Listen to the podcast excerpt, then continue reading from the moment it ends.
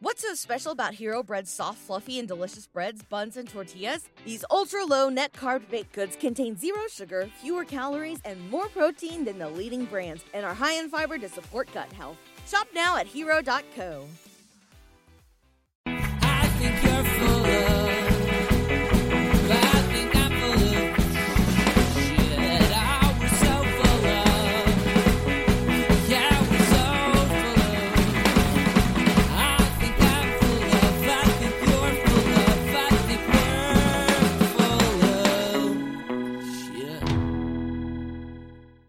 Welcome, new listeners, to So Very Wrong About Games. This is a board game podcast about board games. I'm here with my good friend Mark. How are you, Mark? I'm very well, thanks. How are you? So, slightly out of character first, I want to thank all of the listeners who took the time to vote for us for the Golden Geek Awards. Apparently, we got enough votes to be the number one podcast of the year, so that's fantastic. Yeah, my understanding of the Golden Geeks is that now one of us has to be guilt, probably by being submerged in molten gold. And after a poll was taken amongst my parents, they both agreed that I would benefit the most from being encased in a heavy metal. So uh, I'm not looking forward to that part. I voted for you. I appreciate the support, I guess. And we, we're in good company with Board Game Barrage, and this game is broken. Congratulations to all the nominees. Congratulations. So now, no, so now back to the podcast and back in character. I asked for one thing. Every year, I ask the listeners for one thing. What's that, Walker? Don't vote so we can get in second. I asked you guys for one thing. Thanks very much. Now I'm going to have to actually go out and, you know, slosh the podcast around and try to get more listeners the hard way. I keep telling you that door to door is not the proper way to advertise for a niche internet offering. Well, I'm going to go back to my old method and just run my hand down the phone book. Sorry. I'm very sorry. A phone book is something we used to get in the old days. So we're going to mix things up th- this week, and we're going to talk about board games. We're going to talk about the games we played last week. We're going to talk about the news and why it doesn't matter, and we're going to review our feature game, which this week is The Red Cathedral by Devir Games. So we got an early preview copy of Vengeance Roll and Fight Episode 1. Vengeance is a game that was released by Gordon Calleja and Mighty Boards a few years ago. It's a revenge movie simulator, and this is the roll and write version, but they've entitled it a roll and fight. It was designed by Gordon Calleja, Noralie Lubbers, and David Turczi, he of every solo mode ever invented. Now, we just got it this afternoon, so we haven't had a chance to put it through its full paces, but I did get a chance to try it a couple times solo, and I'll say the following. It is, by not a small margin, my favorite roll and write game, which isn't saying a whole heck of a lot, to be fair. I don't think that the genre has re- been really well done, but I do have great faith that Vengeance Roll and Fight will have more player interaction than your typical roll and write game, and possibly even more player interaction than the original Vengeance, which is typically one of the things we ding it for. Thematically, Vengeance is a tour de force. It is a very visually appealing and thematically compelling experience, and it really captures the essence of what it sets out to capture. Now, Roll and Fight, on the other hand, we- this is a produ- pre-production copy, so I can't comment definitively, but it seems to strip away a lot of the context, rather than providing you a situation where you know what the protagonist has gone through at the hands of gangs and thugs, and then you get to wreak bloody vengeance on them. You instead kind of leap into the middle where they just show up and start murdering people. So it makes it a little bit harder to sympathize with them necessarily. I hope that they're going to do some some good work to situate things contextually because again, thematically, vengeance is, is a great triumph. So for roll and fight to be stripped of a lot of that appeal would be unfortunate. But in terms of the actual execution of the aforementioned murder, it's really mechanically interesting because, like many real time games, so the, the rolling section is in real time. You're trying to satisfy recipes to do various things like move around the board or shoot somebody or punch someone in the face real hard so they never get up again. Punching is fun. Punching is fun, and every time you satisfy one of those recipes, you grab more dice from the common pool. And you can keep doing this until such time as the common pool is gone in the case of multiplayer games, or in the case of solo games, until the timer runs out. And we're talking about a very quick timer 45 seconds, 30 seconds, 20 seconds based on how your difficulty level. So it's very, very quick in that sense. And then what that does is it generates a pool of actions you can do, which you then execute in any order you want on the main map. Whereas in the original Vengeance, you just rolled dice, and those dice told you what the actions were available. You had some special abilities that you could trigger, but mostly it was just that. So now what you, you basically doubled up on the decision making element as far as the fight resolution is concerned. And that part I found very intriguing, and it had the same sort of combat puzzle aspect, but you, with the added benefit of, again, having made some choices in a real time dice game of generating the actions based on a set of choices you made. It's also got an interesting push your luck element whereby the bad results can be cleared if you take a wound and then you can reroll all the bad results because like with any real-time dice game, there have to be bad results otherwise it's not much of a game. And I thoroughly enjoyed both both games I played. Different two different characters. It's going to be launched in Kickstarter soon with two boxes of four characters each. We have the first set of four characters playing against different bosses in different dens. It's got all the same visual touchstones of the original Vengeance. I got to play with Kaja, who's my absolute favorite character, possibly in any board game of the past ten years. Nice. I'm glad they're using the same art because I really like that sort of you know rough style. Absolutely, it's really compelling, and it would have been, I think, foolish to to change the art direction overall. And I'm really looking forward to seeing how it works with multiple players. I think this is a, a really, really good evolution of the roll and write genre that has been desperately looking for a way to make it into a more compelling game rather than just filling out a spreadsheet. I've commented before that a Super Skill Pinball 4Cade, which many people praised for its sense of spatiality, it absolutely had a sense of spatiality, but I still felt like I was doing paperwork. Whereas in Vengeance Roll and Fight, you still have that sense of spatiality because you're literally moving around a map and beating people up and you have to solve that little spatial puzzle. But it is not the case that you're doing paperwork because instead of crossing off, well, it's like now I need now I need a two and then a three and then a four and then I get my 15 points. Like no, no, no, I need to destroy these thugs, and that is just maybe the theme doesn't appeal to you, but it's at least more narratively coherent than filling out a spreadsheet, and it will make you feel less like you're doing paperwork. As opposed to less like doing your taxes or a spreadsheet and a little more like actually playing a game. Precisely. And so I'm very much looking forward to the full multiplayer experience. I think that the designers of Vengeance Roll and Fight have done an excellent job of both adapting an excellent property and of evolving a very staid and tired game format. And that is our early experiences with Vengeance Roll and Fight. So this last Saturday, like we always do, we streamed another game. This time it was Blood Rage by Eric Lang, put out by Cool Mini or Not. Blood Rage is a drafting, broken combo, giant plastic, meeples on a map type game that is a group favorite. Unfortunately, I got thrashed by, by not really realizing Fenrir was going to come yet once again. And once again, I built my strategy around people dying and my people did not die. Here, here's the thing about Fenrir. A lot of people complain about Fenrir. I've been saying for years, and I'll keep repeating it. When you're going to do the end of the world in Norse mythology, you can either have the giant wolf that swallows the moon, or you can do it wrong. And I, I'm somewhat defensive of Fenrir because I like him thematically so much. Uh, my favorite god in all of uh, mythological uh, settings is Tyr. I like the relationship between Tyr and Fenrir. It's fascinating. And I like the mini as well. And so and whenever I have the chance of drafting Fenrir, it doesn't matter what my strategy has been up to this point, I always take him. And so naturally I bear the brunt of, oh, Fenrir is broken. Fenrir doesn't, doesn't do good things for the game. Fenrir was a Kickstarter extra and therefore was not well designed. I once chatted with Eric Lang and he said the stretch goal designed afterwards, therefore Fenrir is broken and busted. Yes, thank you, Dr. Stallone. We know you have strong opinions on Kickstarters. Very nice. We also played with some of the new promos from the new set, namely Nidhogger. This is all because this was all in the Tabletop Simulator mod we used. We didn't use the official Tabletop Simulator mod because, quite frankly, it just supports fewer modules, and so we use one of the free ones available.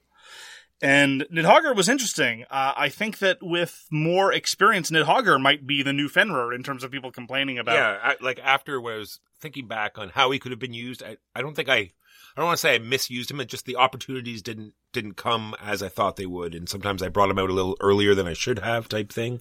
But yes, You- it's not. You as- didn't, you didn't have Nidhogger. Huey had oh, I thought I thought that was the the the pig. Oh, the pig is just interesting. I don't think anyone's going to complain about the pig being Oh. overpowered. Nidhogger has an effect where, uh, whereby after a battle in which Nidhogger survives, Nidhogger gets one point for every dead thing Ah, that the other players have. And very much like a lot of the other broken combos seek to capitalize on an, off another broken combo, you sick Nidhogger on the person who wants people to die. People, so every strategy is complained about in Blood Rage. This is why I prefer not to play with whiners, but unfortunately I have to play with walkers, so my, my lot is what my lot is. But the Loki strategy of piling up all the cards that say, now I get six points for every dead thing that I have in Valhalla. Well, Nidhogger is the counter to that by that dragon going and capitalizing on all the dead things. So it's an interesting evolution of a, of a, of a sort of evolving rock, paper, scissors meta. yeah, I love the. It does have a, a direct comparison to Kemet, where when you have a fight, your troops don't matter.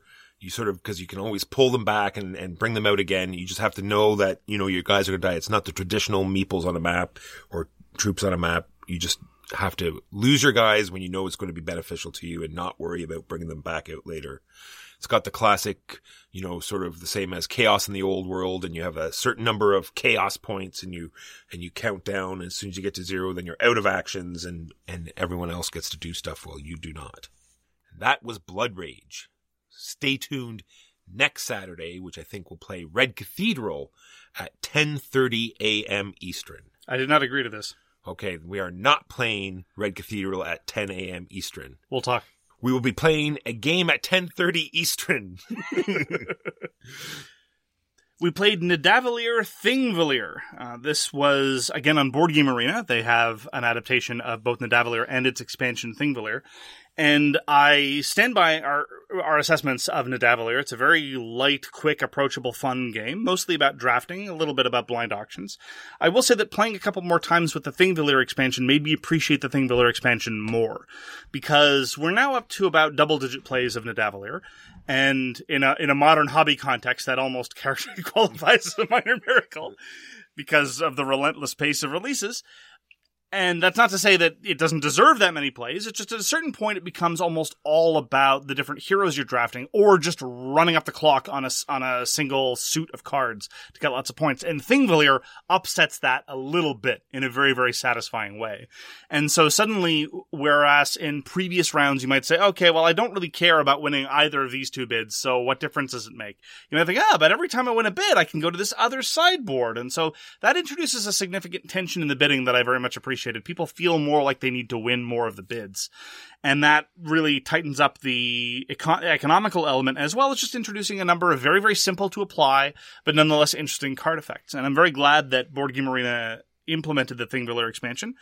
And I'm looking forward to trying it in on my physical copy when and if, uh, you know, physical gaming is a thing. It'll never be allowed.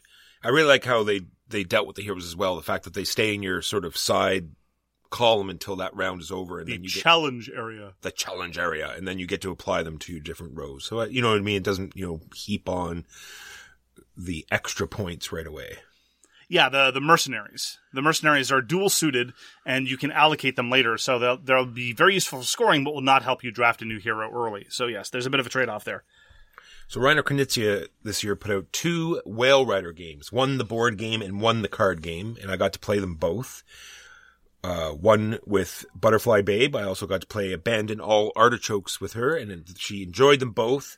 Abandoned All Artichokes because of the cuteness of the cards and how adorable they are. They are very cute. and Whale Riders because it's just a very interesting and well thought out game. And Whale Riders, you're you're going to different markets and you're and you're playing cards to trying to finish out that suit. I guess you could say, you know, it could be a suit of shells, and as soon as it gets to three, then shells will will score. But everyone can, you know, can sort of uh, build on shells type thing. So you got to decide whether you're going to co-op with everybody or try to get to your own, you know, total before everybody else can.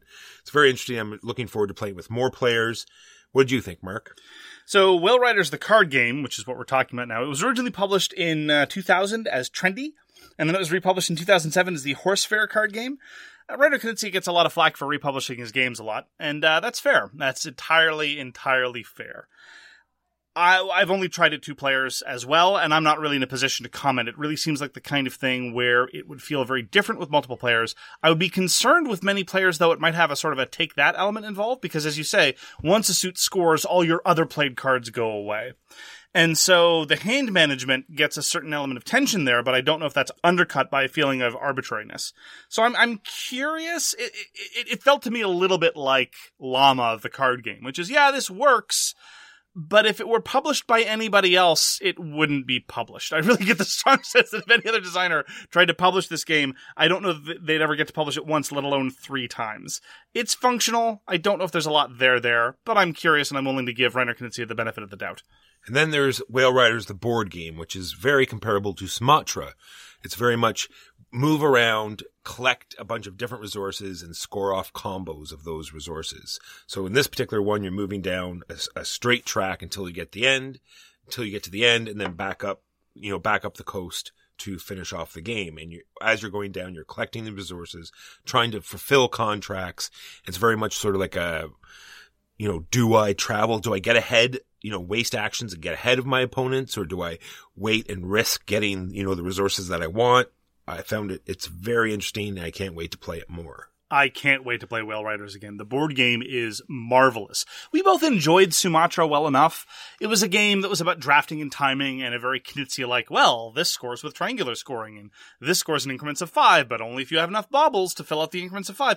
And it was a vaguely creepy kind of voyeuristic theme of white people going to gawk at the islanders in Sumatra. But in the context of Whale Riders, what you do is it's more approachable because the scoring is very simple. You're trying to fill these specific recipes, so you don't have to worry about five different kinds of scoring conditions. And there's a market element where you have to worry about paying for the goods. And the timing element is really blown up in terms of its decision space because rather than just being one step ahead of everybody else, as you say, there's this large track. You could be at the beginning of the track and just sit there for most of the game, just buying resources up, or you can try to rush ahead to get to the new territories or somewhere in between. And so the, the room for opportunism, for tempo considerations, for plays about cornering the market in certain areas, of rushing the end game because you want to just go start buying points, or just sitting out and waiting, going for lots of small contracts, bigger con, it's, it's marvelous. I really, really liked the tension, the cut and thrust of the economic elements there. And it's just one of those games that really strikes me as an excellent Knizia introductory game that nonetheless has lots of room for more experienced gamers to appreciate. I mean, a lot of people, when they're talking about gateway games, they tend, the same games tend to get mentioned all over the time. I could, I- I genuinely think that there are like any five Knizia lightweight games that could Yeah, serve as like brilliant. Blue, Blue Lagoon, you know. Yeah, exactly. Blue Lagoon, now Whale Riders, Lost Cities the board game, well, Lost Cities the card game. Just fabulous, fabulous games that take hardly any time to explain at all, aren't nearly as mathy as people make them out to be, and are just super engaging and tight. I really liked Whale Riders. So you were nice enough to introduce me to an older game that I had never got a chance to play before, and this is Lancaster, designed by Matthias Cramer and put out by Queen Games. This is a sort of worker placement, but it's sort of like uh, Outlive, where your workers are sort of uh, leveled. You know, they're all sorts of different levels. They're soldiers from one to four. You get to upgrade them, and they're useful when they're higher in different places. And overall, I thought it was very interesting. There was like a whole bidding system. There was a whole trying to get your victory point conditions, you know, voted on correctly and sort of building up to different strategies. I think overall it was very interesting.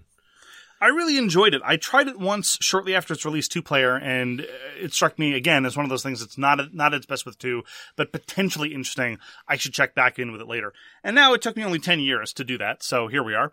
Uh, Lancaster, which is to be differentiated from Lancashire Hot Pot, which is a different thing entirely, is as you say a worker placement game where you can bully your other bully other workers out if your workers are fatter, because that's how the world works. And there's this interplay between the board placement and the victory conditions. The victory conditions, as you say, are, are voted on in a, in a pseudo political system whereby you have to capitalize on the scoring conditions that are presented to you. Now, you can score points conventionally. There are lots of things that are not dependent on this political system, but the interplay between the resource management on the board and the resource management in terms of furthering your own agenda to score more points, I thought was really interesting. It's also the case that I can't remember the last time I played a worker placement game that allowed you to get more workers and or upgrade your workers where it felt as neatly intertwined with so much of the rest of the game. And uh, what I'm referring to specifically is the Agricola problem. In Agricola, you need to get as many workers as you can because they are worth so many points and the extra actions are so consequential that you can't help but do it. The more common recourse, just to mention another Uwe Rosenberg game, is, well, you're going to get more workers, but they're going to come at a fixed rate and everyone gets the same number of workers, i.e. a feast for Odin. But Lancaster manages to give you the opportunity to get more workers, but it's not the overwhelming predominant aspect of the game. Now it's important. You can't ignore it. But it's not the be all end all, and it's not the kind of thing you need to organize everything around. And I really appreciated that. I thought that was fascinating. Coupled that with the fact that some worker spaces are gated based on the strength of your worker. You can't show up until you've got upgraded workers, which again is another pressure. Do you go for lots of small workers? Do you go for a smaller number of fat workers? Do I rely on voting in laws that will give me more workers if I meet the specific conditions? I thought it was really interesting and really clever. We have the big box version, but we didn't try any of the expansion material yet. And I'm looking forward to trying the new expansion material. One of them is just a new set of laws that just shuffles in easily. And I, I found it very compelling in a very sort of dry middleweight Euro kind of way. I mean, I couldn't tell you anything about the theming of Lancaster because it's just entirely irrelevant. And it was mostly just a procedural element of, well, I need to get this chit so I score more points. but there was enough player interaction and enough competition and enough clever mechanisms that I found it really engaging. Had the mechanism where you put your workers, all the workers out first, and then you then you activate after everyone's put out the workers. And it had the the really cool part where you activate them in a certain order, so you could plan ahead and say, well, I'm going to upgrade this worker before I need it down here. And now since this worker's upgraded, I now beat these people in this area majority part of the game. So I like that how you could combo off and sort of plan out what you need to do and surprise your opponents. And so they weren't ready for certain things to happen. Yeah, the timing elements were not omnipresent, but where they existed were really clever. For example, there's another area of the board that will give you immediate bonuses. And immediate bonuses in Lancaster are few and far between. Usually it's, I gather this resource so I can hope to get this law passed, but the law will pass later on in the round and have effects later. And so there were a number of instances where it's like, I really need a benefit right now so I can do something. Oh, okay. Well, I, can do that, but with difficulty. And so you're right. The timing elements were really cool. Yeah, there's a lot to recommend it. Uh, Matthias Cramer is, you know, he's a solid Euro designer. He designed Watergate. He designed Glen More. But I really do think that based on initial exposure that this might be my favorite of his offerings. And I am looking forward to trying new stuff and I'm looking forward to trying it again. You know, I got to play Cubitos again. This is by John D. Clair and put out by AEG. I think it's quickly wearing thin. I think the heads down, no play interaction is quickly making itself quite apparent. And the way that the different scenarios try to shoehorn you into a particular play style is a bit jarring in some cases. You know, you can still try to do your own thing, but if you don't follow, you know, the way they want you to collect dice, then you're not going to do as well as someone that does.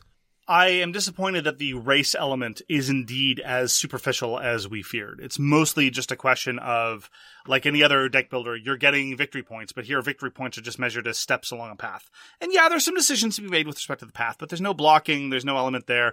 Whereas even in a very simple deck building racing game like Quest for El Dorado by Reiner Knizia, welcome to the Reiner Knizia show, everyone there is blocking. You do care about player order. You do care about getting to some places first, and there's there's a little bit more of a race feeling. Cubitos, at the end of the day, although very clever, I still really enjoyed it. You're right; it just ends up feeling a lot more like your standard traditional deck builder, which is to say, not a lot of player interaction. Try to build your combo. You build the combo that breaks the game, and then someone breaks the game and, and runs away with the victory. Figuratively, not literally, because it doesn't feel like you're actually running at all it's cute, it's charming, it's still my favorite of John D. Clair's designs, but again, that's not saying very much. And I appreciate that they tried to do something different with the deck building formula, but at the end of the day, it just, it, it feels very much like your standard deck building formula, even though it has this element of push your luck put on top of it, which is not nothing, but at I, I wish the race element had been more pronounced. Yeah, more race and more player interaction would have made this game pretty well over the top, I think. It's true, but a solid effort, I'd have to say. We got to play some more games of Regicide. Regicide is a review copy we got from the designer. From Badgers from Mars, a standard 52 card deck with a couple of jokers. It's still really hard and super satisfying. I am still enjoying this game every time I play. Every play feels painful in the best possible way because as I as I said before, every play you want to be a heart diamond spades club and every time you have to discard a card, you feel like you're all the cards are in your hand you desperately want to keep at all times, but you have to play, you have to discard. I- the pressure is relentless, and I love it. Well, that is the one part where I have to disagree because there's not all not. I don't want all the cards in my hand. I, I don't want these threes and twos. and and I wish I could think of a strategy in order to cycle those without you know being penalized so badly. Well, you, know, try I- to build you try to build pairs. Yeah, I suppose. It, if if you've got a three, try to hold on to it until you get another three. You can even play up three threes at once if you want to. You can play pairs, you can play triples, you can play quadruples, so long as the sum is ten or less, and that is the use of the lower value cards. But every time I take damage, and even if I just have to dis- uh, discard, you know, four cards worth of damage, I look at that three of clubs and figure, but it's clubs. Clubs are great. I don't want to get rid of a club.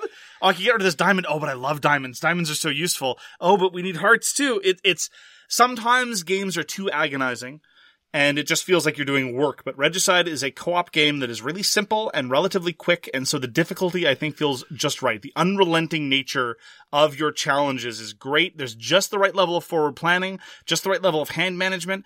I, I have to just go back to what you're saying because it's so true. It's like I need to defend ten damage, and I have this jack in my hand, and jacks are so great. And if I play it, everyone will look at me like like I'm an awful, awful person. but it's the only way I can defend. And you Absolutely. sort of meekishly put it out, and, and you get the glare. And I, I, I, this is so great.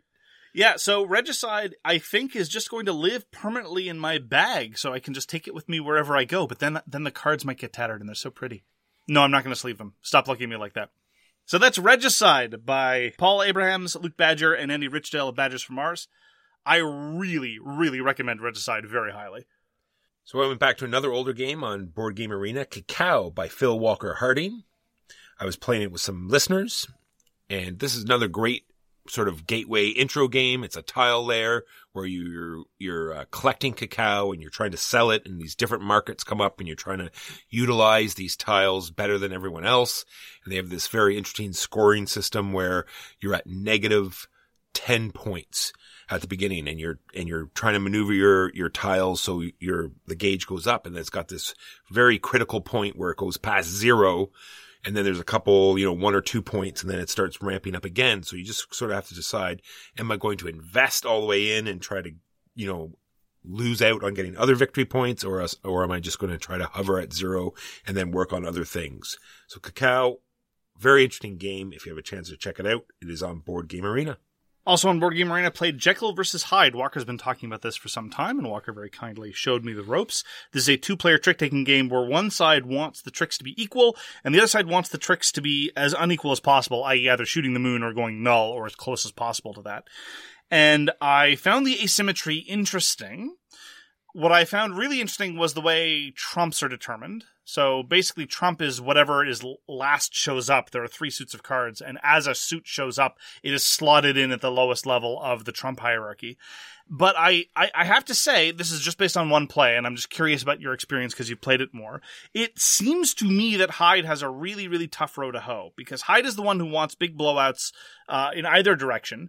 But Hyde there's only three rounds to the game. The track is really long for Hyde to score points, and Hyde is probably not going to lead play for the first two of the rounds unless Hyde is really doing well. As a result, Jekyll has a tremendous ability to set what trumps are. And so Jekyll just gets to look at their hand and figure out, okay, well, which of these three colors do I want to be trump? And they're usually able to do it. Now, there are some special effects, of course. One of the special effects wipes the trump board, and so it resets things there. Sure. Uh, but if you're doing that, then you're not leveraging one of the other special benefits. Anyhow, I thought it was clever and very thinky and very brain burny, but very hard for Mr. Hyde. What, what are your experiences? No, I agree with you. If, if you have two experienced players, which is, I guess, is the best way to play it, or with two people that have never played before, there'd be more back and forth, of course, because they, you know, they're not quite sure how trick taking games are played. But with two people that know exactly what they're doing, it is very much more difficult for, for Hyde. And he really needs to rely on what cards are not being played. Like there's five cards that are out of the game for that particular round, and he sort of has to, you know, gamble on what those cards are in order to, you know, eke out those last, you know, few movement points. Yeah, that was one of those areas where I really wasn't prepared to do the kind of thinking that I ought to have been doing in order to play super competitively. Because, as you say, there are only five cards out of the game. And so if you've got a hand of 10 cards, and there are five cards out of the game, you can make reasonable inferences about what your opponent's got in their hand. And that kind of card counting, I'm perfectly okay with in uh, a game experience. But as I say, I wasn't ready for that kind of level of, of thinking or, or deduction involved. And so the first f- few hands, especially, felt very arbitrary to me. But again, that, that was that was a me problem, not a Jekyll versus Hyde problem. And so I thought it was a clever twist on trick taking. But I, again, I, I really I, I I really wonder about the balance. And so, but I, I'm interested to find out. Yeah, I'm definitely going to pick it up because my mother plays bridge a lot, and so anytime a trick taking game comes out, that's two player because there's it's a very hard small genre for two player trick taking. It's true. I explained it to her today, and she's more than willing to give it a try. So that should be fun. So as promised, I played Railroad Ink Blazing Red Edition. So this is another roll and write where you roll tracks, and it's one of the ones where you have to take everything that's there. So you're sort of like having tracks go out in the middle of nowhere while you're making other tracks look beautiful. In the red edition, you have a giant volcano in the middle and you're making these little pools of lava. Or you could have meteors coming down. There's also meteor dice in the red set. So you could have meteors crashing down and blowing up your roads and tracks. That, that was fun. So, like I said, I didn't mind, you know, it's a roll and write. It's one of the ones, you know, unlike what we talked about earlier, where it's, you know, fun to play and interesting, where you get to punch people. This, you get to build tracks that you hope connect and probably won't connect and very frustrating. I don't know. Meteors sound very exciting. They were mildly exciting. it's published by Horrible Guild and it's designed by Hjalmar Hach and Lorenzo Silva. These are actually the people. I keep forgetting this. Railroad Ink was designed by the people who who did The King's Dilemma, Interesting. My favorite game from two years ago. My favorite game this year so far. Well then. So those are the games we played last week. Now on to the news and why it doesn't matter. Let's to go over the board game geek Golden Geek Awards, Mark, very quickly. Okay. Just because we should. You know, that's what we Should do. we? I think so. Okay. Because not a lot of people, maybe some people don't look at Board Game Geek. Sure. Uh, maybe these these are some games that they haven't heard of, but maybe I'm sure we've talked about all of these.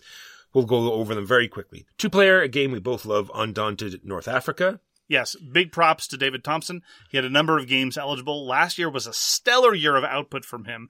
And if you recall from our Best of 2020 episode, several games of his were mentioned by me in different categories. So congratulations to David Thompson and to Trevor Benjamin, his co-designer. Artwork presentation was On Mars by Ian O'Toole. Best card game. Now, if you want to go down a rabbit hole and waste a whole bunch of time, Yeah, I know. please join in in the conversation on Board Game Geek whether or not Dune Imperium, a deck building game, is a card game or not. Can I just editorialize for a moment? You sure can, because because Having- having- wow, having read a fair bit about I, I think we're on the same page having read a fair bit about the nominations process and the awards process and this is setting aside what anyone has said about our category just setting this aside we're talking about the games here there is a particular set of of of tonal and rhetorical inflections that are very characteristic of the discussion on Board Game Geek. And allow me to sort of synthesize it or parody it thus. Well, you know, these categories are subjective, but here's the only correct way that they could be set up. I've got no dog in this fight.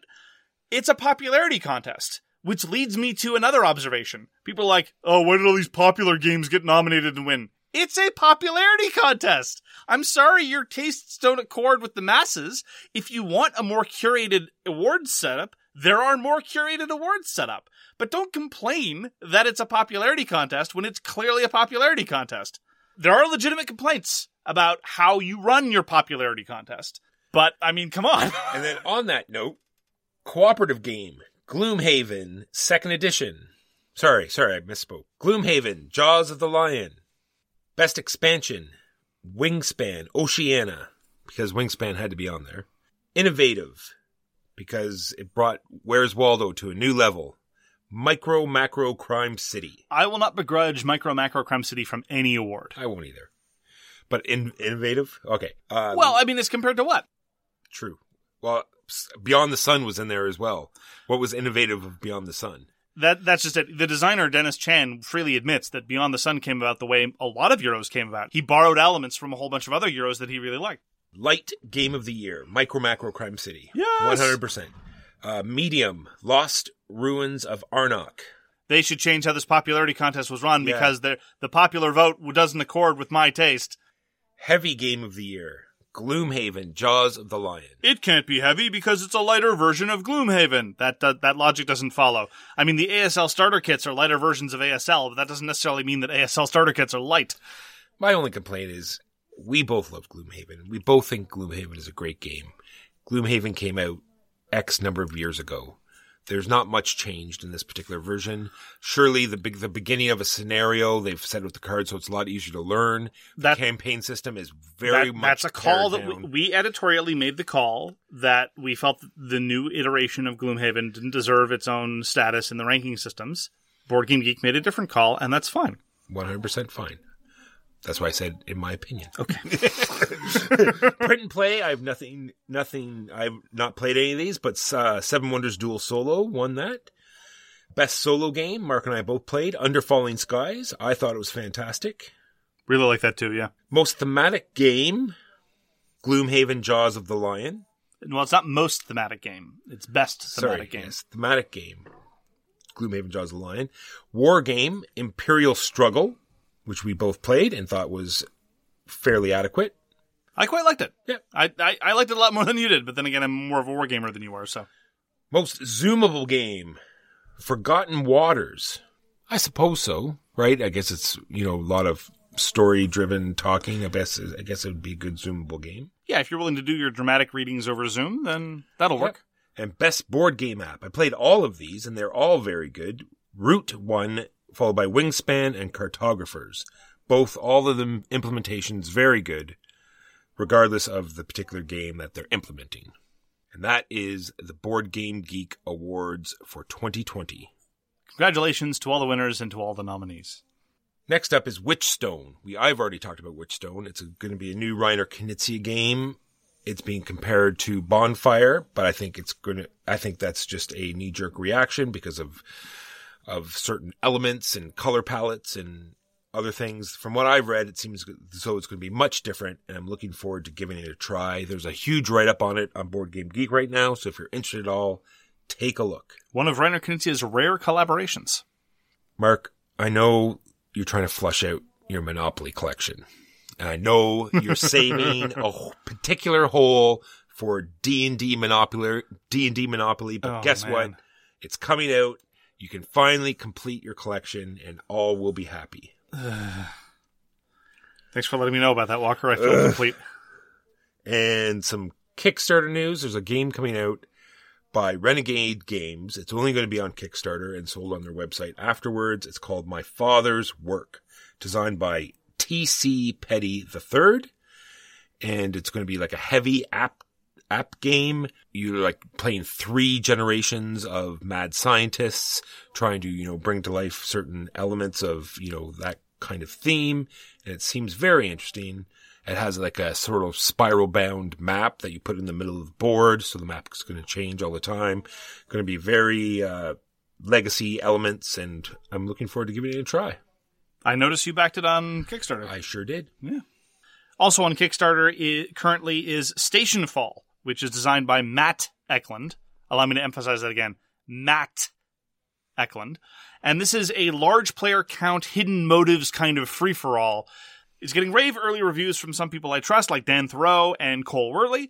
And I'm very much looking forward to seeing how it works. It's got a, a science fiction theme, which is always great, and it appears to be the sort of ride the chaos into it what other people are trying to do sort of game that I appreciate if it's able to either tell a convincing enough narrative or be a tight enough gameplay experience. And it is definitely the case that amongst the critics I trust, it seems to at least accomplish the former. Whether it also accomplishes the latter, I don't know. And so this is on Kickstarter currently.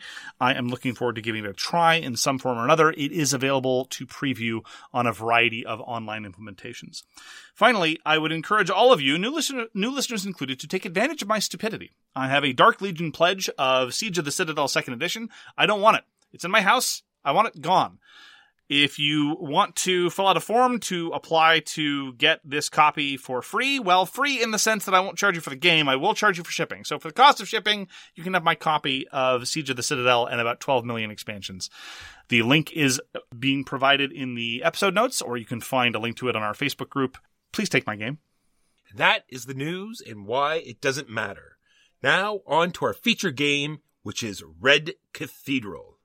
The Red Cathedral was designed by Israel Cendrero and Sheila Santos, a collaboration that call themselves Llama Dice Games, which I think is unreasonably confusing on the basis of the fact that there is a game called Llama Dice. Well, they did get there first, though, so I will give them that. And this was published by Devir Games last year. Llama Dice Games, the, the pair of Cendrero and Santos, has published a number of designs, starting with Aloha Pioja, and which was a game about ticks trying to pull a little girl's hair. Underused theme for sure, and they published a number of other games since. Uh, Mondrian the Dice Game, Raymaster, Ramen 1987, Channel Tunnel, and Smoothies, a game about smoothies. We have not played any of these games Yeah, it runs the whole gambit there, doesn't it? it run, definitely runs the gamut. I mean, uh, as we all know, you can lay out game themes on a spectrum. At one end, there is parasites tugging on hair follicles. At the other end, you have smoothies. And so clearly they've covered the entire range and are now ready to retire. So Walker, why don't you give us an unhelpful summary about what one does in the Red Cathedral? Well, Red Cathedral is based on an actual building in Moscow in Red Square. It was built back in 1555 and finished, they say, in 1561, which is not too long. I think from buildings back in that time, I thought they took, you know, years and years to build, but Well, it, okay, well, you brought it up. So this was an existing structure, and that period when it was kind of built upon by uh, Tsar Ivan. Yes, that Tsar Ivan, the one you're thinking of. And it is now known as St. Basil's Cathedral. It was not known as St. Basil's Cathedral at the time because at the time there was no St. Basil. he wasn't a saint yet. In fact, he was still alive. Uh, it is now known as the Cathedral of the Intercession of the Most Holy Theotokos of the Moat, also known as the Cathedral of St. Vasily the Blessed. Uh, Basil, also known as the Fool for Christ. Uh, this is a particular kind of paradigm of saint that I, I, I read up on called uh, yurodivy. I apologize for the pronunciation. And this is all very theologically fascinating. And I really do like uh, bits about the construction of the cathedral. Apparently, it was very pioneering in its use of mortar and brick, and so the artisans went nuts. It's a very iconic looking red square, but it didn't look like that at the time. The colors were added much later, and it's been modified and renovated. It's got nine spires and a very, very compelling uh, arrangement. I love the the image of the cathedral. I love the story of the cathedral, and the cathedral is about ten times more interesting than anything that happens in the game. I'm sorry, Walker, I interrupted you. Why don't you conti- continue with an unhelpful summary of what, what happens in the game? I sure will. The Red Cathedral is a re- really cool action efficiency, area majority sort of tableau builder, builder where you're managing your inventory and coins so that when the dice are against you, you can either claim a building or build one of the ones that you have already claimed. So I want to like the Red Cathedral, and there's a lot that I do like about it, but I feel that the clever bits don't really come together in any sort of compelling way. Why don't we start with one of the bits that I think is the most outwardly clever but fails to cohere in the most obvious way, and that is the resource accumulation. On your turn, you can do one of three things. One of them is accumulate resources. There's this wheel, and the dice occupy various spokes of the wheel, and when you select a die, it moves forward a number of spokes equal to the number, and then you activate wherever it lands. If there are multiple dice there already, well, you benefit from the effects of there, and so you can either trigger the space you land on once, up to three times if there are any other other dice. That part is neat. You get to look at the board and figure out your options. Like, okay, well, this could give me four wood, but I don't really need wood. Like, this could only give me one gold, which is what I need, but it's not there. The problem that I have about this is that it, eh, well, twofold. First of all, it suffers a tiny bit from what I will call the Settlers of Catan problem, whereby the system gets starved of resources based on the random vicissitudes of dice. Every time we've played, there's been a situation where some combination of resources is just not well represented on the board as available actions. Like just nobody's getting stone for the next little while, or nobody's getting wood for the next little while. And so you have everyone staring at the resource board, doing the mental calculation again. It's like, okay, yellow's at two, one, two, oh, that's not where I need it to be. Green's at five, one, two, oh, that's not where I need it to be. Oh, well, it's not going to give me anything I want. Okay, I guess I better go do something crazy suboptimal then. And I don't find that especially satisfying. Well, that's what I talked about at the beginning. You sort of have to make sure you have the resources ready. Look at the board. If there's dice that give you something you want, then that's when you take the action. If it's not, then you've prepared and you have your stuff ready to do something else instead. There's other things that you can do. There's uh, ways you get to re-roll the dice. You get to move the white die or your own die further to try to help you get those resources that you want. Further is fine, but you can't move it less far. And the way you get to reroll dice is by losing points.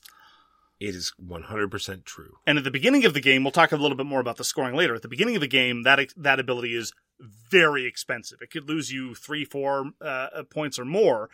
And in a game where the final score can be somewhere around 45 ish, that's not really an appealing proposition, especially since you then just get to re-roll some dice, not even be guaranteed about where it's going to land. I'm not saying that the resources are overall too parsimonious. I just mean that the efficiencies and inefficiencies of the resource generation of the board in the Red Cathedral don't make me feel like it's so much clever as just randomly introducing shortages that cause the game to stall a little bit.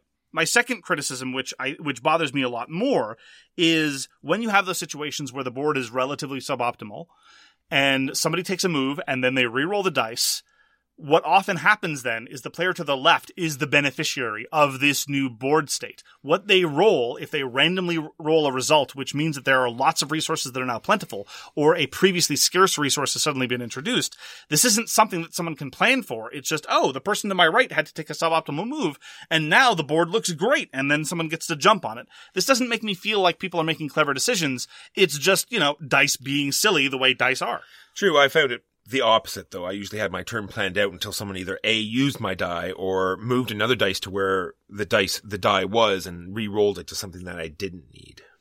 six of one, half a dozen the other. It- The other- it's the other- the other- either either true. somebody gets a bonanza or someone randomly gets something that's inefficient. The other way they sort of try to lessen the blow is there's lots of bonuses to the dice. So even though the die isn't going to give you what you want, maybe the bonus will get you what you need. Yeah, so at the start of the game, every quadrant of the board gets a special bonus card. And when you allocate a die to any one of the spokes on that quadrant, you trigger the card. And this does serve to introduce a level of flexibility into the resources. And it's one of the reasons why the game functions. Because without that level of flexibility, sometimes the game would just lock and you wouldn't be able to get one of those resources at all. As it is, you can very inefficiently, in some contexts, convert a couple of resources into the resource you want or pay money which is scarce for the resource. And that part's fine. It didn't it, but it, to me it felt like it wasn't so much as adding a bonus in some cases or setting up a combo or letting me take advantage of something. To my mind it felt mostly like it was compensating for a resource allocation schema that was clever but didn't really work True, I was talking more of the actual dice bonuses. That oh my get. apologies yes So when you claim the buildings, there's these tokens that you can get, and if you have three dollars handy, you can allocate these rubles walker Rubles, sorry, if you have the our rubles, listeners don't like it when we call everything dollars the rubles ready. When you have the rubles ready, ready rubles ru- ready rubles, you can instead of putting it face down, you can put it face up on a particular die, and every time you roll that die, you can use that bonus. So it's another way you can either you know get resources or help you you know get stuff you need. I did really like that part. You called it an element of a tableau builder, and when you initially said tableau builder, I didn't know what you mean, but you're kind of right. You're kind of tricking out your set of abilities so as to try to compensate for, again, the vicissitudes of resource generation. It's expensive and it's time consuming, but it is worth it, and you do see dividends. That part is probably my favorite part of the game because what it does is it dovetails with the building elements of actually constructing the aforementioned Red Cathedral, even though that's not what it was called at the time. Uh, so let's talk a little bit about that. So we've I've already talked about the action of claiming resources. Another kind of action you can do is claim a building site. And as much as I love the fact that in the process of claiming a building site, you can be tricking out your uh, your flexibility in terms of using these dice, it never made me feel like I really had a pressure for building because the way it works is you're claiming a card and you're the only one who gets to build that card from now on. The game wants you to uh, wants to make you feel like it's a risk to claim a building that you can't finish. But that risk is utterly toothless, I found in my experience, because in theory, you want to only claim a building that you can already satisfy, because if somebody finishes another building card that's above the one you claimed, then you get embarrassed and lose points. In practice, this results in maybe a couple of points over the course of the game, and so I never felt any pressure with respect to claiming a building card. The only pressure I ever felt was, did I have the money so I could claim a cool ability or not? Past that, eh. Well, I felt it had like a whole, there was a whole bunch, a huge decision space there in choosing the building. Because like you said, you really wanted to choose one that you had resources for already. Two, it's a huge part of end scoring. And three, that's where you get those dice bonuses. So you're like scanning the board, seeing which bonuses are available, where you have resources, you know, available to finish that building, and where can I, you know, get in and get more points for end of the game.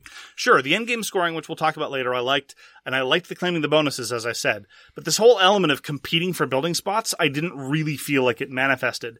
And I wish that there had just been more teeth in terms of bu- the timing of building, of the the penalty for not uh, for claiming a building and then not finishing it. Uh, you can have a whole bunch of claimed building markers, even at the end of the game, and there's no penalty for that whatsoever. And so this tension that you allude to of, well, trading this off versus the other, eh, much of the time you can just choose a building site for one of those reasons, ignore everything else, and you're not going to pay for it at the end of the game.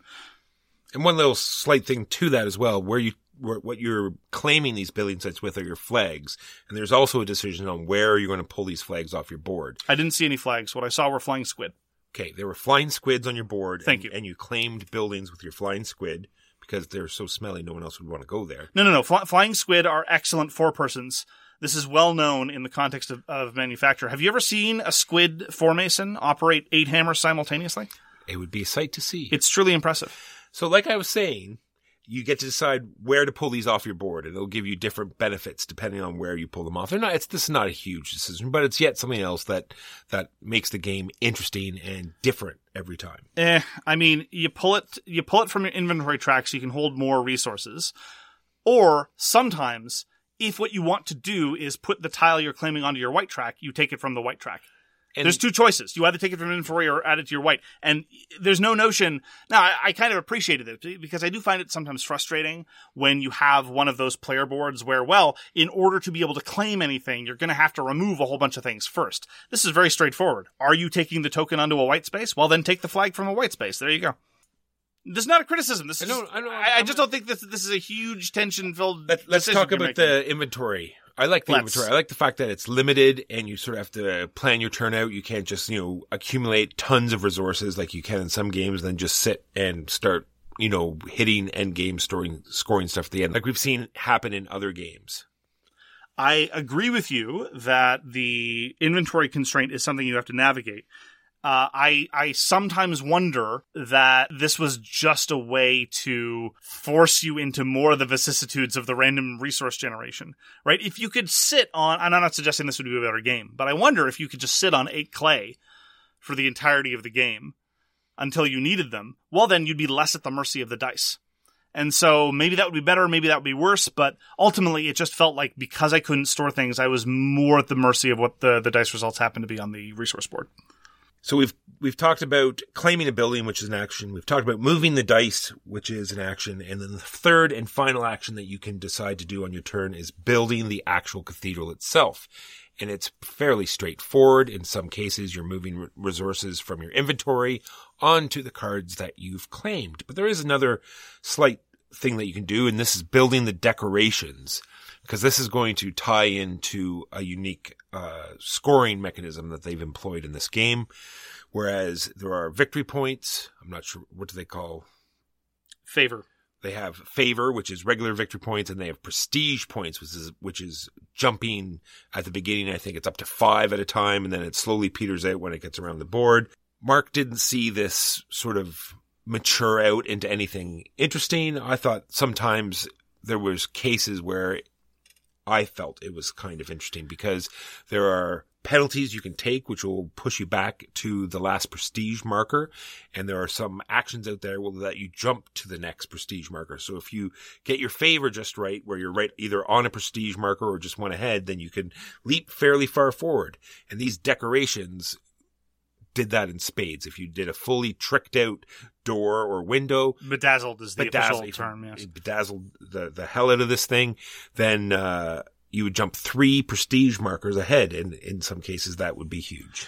Essentially what it does is it encourages you to bedazzle as early as you possibly can. Because as you say, these tiers, these stepping stones get smaller and smaller. Eventually, one prestige is worth one favor point and they become indistinguishable. And that's fine. I, I didn't object to the prestige thing. It just didn't manifest in a particular interesting way. it was, well, that's what I said. it was just a way to incentivize early bedazzlement and sometimes at the cost i felt of really weird timing considerations like well i don't want to bedazzle now because i'm just one favor away from the next prestige threshold so what i should do is just try to find some way to get that one point and then i'll bedazzle so it was fine All right, let's talk about the scoring. I think that's what we have left, absolutely besides some other points. Scoring was pretty well. It all came down to the cathedral. as well it should as well as should. There's a point at ending the game, which I'll talk about later, but uh, you counted up the completed parts of the cathedral plus the decorations, and whoever had the majority there would get the majority of the points, depending on how much of it was completed, and that would zip you around the board to see who was the winner. yeah the end game scoring is very interactive the competition evolves as the sections of the cathedral get built up and thus are worth more. And so suddenly people start edging in any way they can, either by snaking that last building piece or by putting in a decoration when, uh, when they weren't there to begin with. And I really enjoyed that part. It, it was tight in a way that claiming the building sites wasn't. Right. And I, I just wanted more of that element of desperately trying to compete in terms of the timing. I didn't like how relaxed it felt to claim something and then build it 17 turns later. I didn't feel it really adds anything, but the way, and this is especially something you get from the benefit of repeated plays, seeing how consequential the end game scoring really is because the vast numbers of points that get disgorged. And so it's a very solid area majority element, and I really like area majority games, and so I did really ap- approve of how that shook out. So the one part I didn't like about the end is whoever gets their, you know, final building built, they get to jump ahead three spots. And I just always hate the I am winning, so I get to win more sort of uh, way to go. Really, I, I liked it. It was one of the few tempo pressures that the game exerted. I, I think I really feel as though this game needed that. And I'm glad it's there. hmm Doesn't mean I have to like it. you know, I really like the pace of this game, how you're you're pushing the game forward where you have your flags out, people see that, you know, you're about to end the game and they're and they're desperately trying to get the, you know, the last little decorations because you could have went really hard into a certain tower and now that you're ending the game, they're just putting out decorations and they're, they can't beat you in certain places. They're just trying to get the little tiny points that they can in their last turn. Love it. I wish that that level of tension was maintained more throughout the game. As it was, I never really felt the, the, the direct need to compete with my opponents until I saw that somebody had all their flags out, and then I would start won- wondering about when they would have enough resources to finish it, or whether I would be able to get and finish all my pieces before somebody else did. I wish that that level of interaction, that level of concern over my opponent's actions, had permeated more of the game. I thought it scaled really well. We played it at a bunch of different player counts. I thought I thought I played I played even solo, uh, two player and four player. And I think it played very well at all those counts. Agreed. Uh, repay, replayability. So we talked about all the different sectors of the board had different abilities. They're going to be random every time. Uh, But they're all of a piece. they are. So it- every, every quadrant has three different cards they can have. But this is the one that gives you extra build actions. This is the one that lets you convert resources for resources. This is the one that lets you convert resources I am not money. saying it's a huge difference, but it is a slight difference. It is. And the order on which, you know, what the spaces do, that sort of mixes up. And I was thinking about why, why it matters where those pieces are. And I think sometimes if the resources are all clumped together in one section, you can see where they would be all, you know, all the dice would end up being there and then, you know, it would take them a while to get back around again. You know what I mean? I can see where the spacing of those tokens would matter. I mean, maybe, but every time a, die pings, you re-roll it, and it could be a one just as easily as it could be a six. this is true. Can we talk about the art? Oh, I want to just go, let me just hit the rest of those. No, we can't talk about the art. We can, 100%. But I want to talk about the fact that But I want to talk about the art. there's different cathedrals that you can build. The sort of layouts are slightly different. Some of them, uh, you know, will be make all of the towers the same sort of point values where some are much different than others. And sometimes the the high value towers on the right hand side. Sometimes the high value towers on the left hand side. And there are different bonuses. Like uh, we talked about all the bonus tokens, they could be in different spots in the cathedral and even the mix that's out there because we're, you're left over with a bunch. So they're going to be different every time and where you put them out on the cathedral could be different as well. And how you put them on your board, you know, you could take a different, like, uh, I've been using different strategies. Like the first time I played it, you know, I always took resources for the thing. And the second time I tried it with dice and you try different times of strategies, taking different bonus tokens. So I like how it plays out differently every time Can we talk about the art? We can. The graphic design I thought was very interesting. I love the board. The resource board is gorgeous. I love the backs of the cards, which you never see during gameplay, unfortunately. This, according to the, the publisher, this is a sort of a tribute or an homage to an uh, Russian artist called Ivan Bilibin, who, although he lived in the 20th century, he sort of uh, he illustrated a lot of Russian folk tales, or even traditional tales from the people of the Rus. I don't know if you remember Rurik, Dawn of Kiev, but the, the Empire of Rus. And I really liked that visual style. Everything else is serviceable, but the board and the cards, when you get to see them, were really nice. Yeah, iconography was fine. Everything played out well. They had all the actions laid out on your board, so you look down and sort of when you explain the game, everything was you know easy to understand. The only very very minor thing was the inventory track. I wish they'd reverse the numbers because there's nothing in the game that you need to know how many resources you have. But it'd be nice just to look down on the board and see how many spots you have left over. So if they reverse the numbers, then you could look down and say I got four spots left. If I take you know very minor gripe. Yep, very simple, very accessible game, visually appealing in some areas, perfectly service- serviceable in the rest. And I do have to give an a special shout out. I really do value this. This sounds super petty, but as somebody who's been collecting games for many years, I really appreciate this. The box is precisely the size that it needs to be and no larger. I love it when you get strategy games that are of a, uh, of a decent enough heft and a decent enough weight, strategically speaking, in terms of rules grit, in very small boxes. This is a great box. It's a ton of game in a little box. Ton of game in a little box. I agree. So ultimately, where where I'm sitting with the Red Cathedral, I'll, I'll happily play it if it's put in front of my face. But ultimately, I think that the clever bits don't really reach their full potential and in some cases even undermine the quality of the decision making of the game. One thing that I couldn't help but compare because the key gimmick, the key conceit, and I don't mean this in a negative connotation, is precisely this dice resource generation element. And I couldn't help but compare it in my head to Blackout Hong Kong by Alexander Pfister, which similarly uses a rondel arrangement and dice allocation to determine who uh, who gets access to what resources. But unlike in the Red Cathedral, in Blackout Hong Kong, this affects everyone equally, and so I'm not prior I'm not penalized for the excellent turn that my right-hand neighbor took or benefiting from the terrible turn that my right-hand neighbor took. And similarly, just like in Red Cathedral, you can spend resources to, to juke what the dice say for you, and that matters. And ultimately, I also think, although this is at this point comparing apples and oranges, that Blackout Hong Kong does a, does a better job with the resources you generate. Because ultimately, in the Red Cathedral, you generate these resources and then you just ship them to cards that you then flip over to get points. And if it weren't for the end game scoring, which introduced a level of tension and competition, the game would be thoroughly dull. As I generate the wood, I put the wood on this card, the card gives me seven points. I generate the stone, I put the stone on this card, it gives me six points. Done this a million times before in a million other Euro games. So I do appreciate the fact that it does differentiate itself, and there are some clever bits that I do like, the way the tokens work and so on and so forth. But at the end of the day, I, I think that the Red Cathedral is ultimately an uneven offering in the euro Eurogame sphere. True, but I think it's very accessible. I think it's very easy to teach. Three simple actions. There's a little bit of fiddliness in some of them, but overall, I think you get it onto the table and start playing quite quickly. I would play it anytime, and sometimes I might even suggest it. Well, that's going to do it for this week. Thank you very much for joining us for So Very Wrong About Games. If you'd like to get in touch with us, you can reach Walker via his email, justrolledadice at gmail.com. That is J-U-S-T-R-O-L-L-D-A-D-I-C-E at gmail.com. You can reach me, Mark Bigney, on Twitter at The Games You Like.